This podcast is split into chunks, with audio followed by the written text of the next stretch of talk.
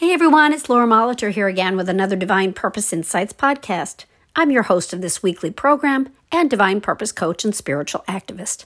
You can find out more about me and what I do at beingfreenow.com.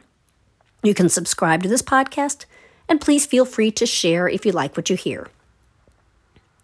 Thanksgiving here in the United States is less than a week away, but it's already on my mind. I always do love to bring myself back around to focusing on gratitude, whether it's part of a holiday tradition or not.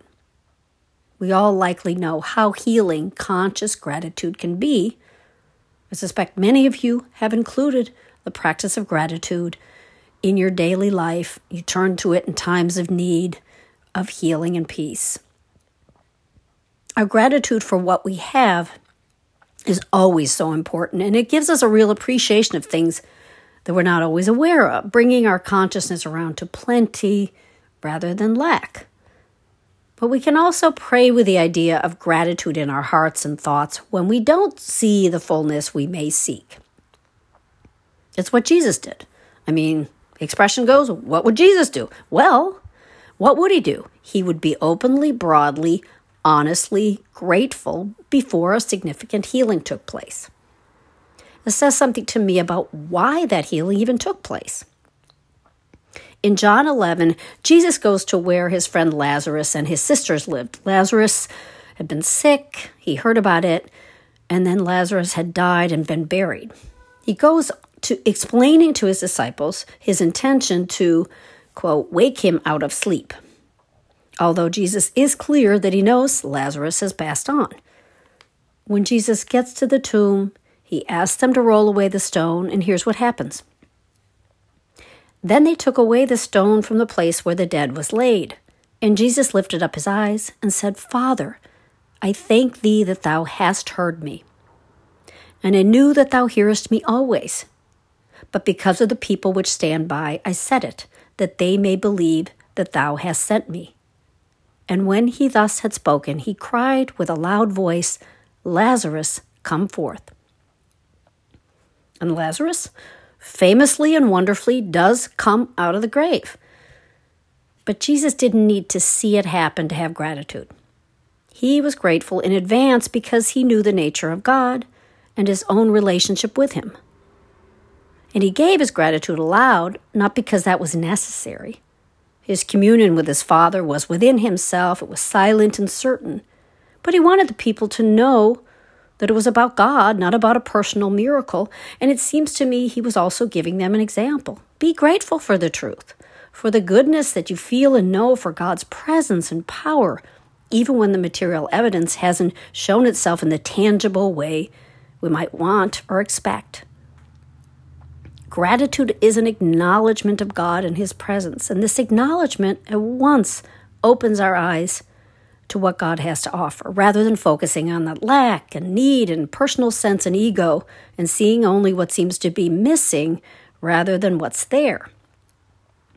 I've had experiences like this where my heart welled up in gratitude with a sense of joy for life and for love.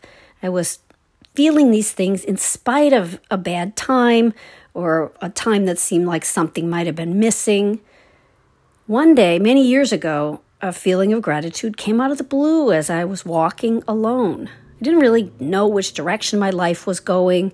At that point, I was a bit untethered and I was living on my own.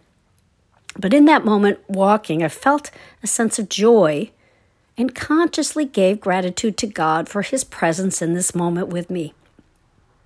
Nothing had changed in my experience, but I felt led to that gratitude. And even the gratitude itself, I think, came from God, His outpouring, which allowed me to know Him better in that moment and to feel a sense of comfort and confidence and joy. Now, a moment later, as I was walking, a car didn't see me as I was crossing in a crosswalk, and it turned and ran over one of my feet. I fell back, but I got right back up as the driver, seeing me, stopped and ran out of the car to check on me. He saw the tread marks on my shoe and panicked.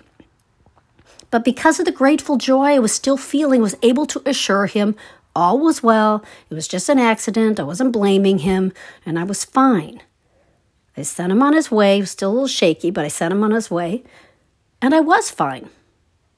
As I best recall, I could feel a little pain in the foot for a few hours or maybe a day, but less than a stubbed toe, actually. And I was playing tennis later in the week when my dad came to visit.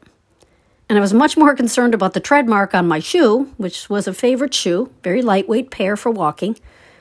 Uh, I was more worried about that than I what would have been an injury from a size, sizable vehicle traversing my little foot. I think that gratitude in advance made way for the protection of myself and the grace to be kind to the driver and assure him honestly as well. Conscious gratitude for things unseen but felt in our hearts is doing what Jesus did. And it ushers in goodness in our lives as well as a better disposition in general. It means we stay in expectation rather than dread, in light rather than darkness, and in a sense of God's presence with us rather than a personal sense of responsibility or control over everything. We don't have to wait for the human scene to look perfect to connect with God and to realize our natural gratitude for good, for life, for love, for truth.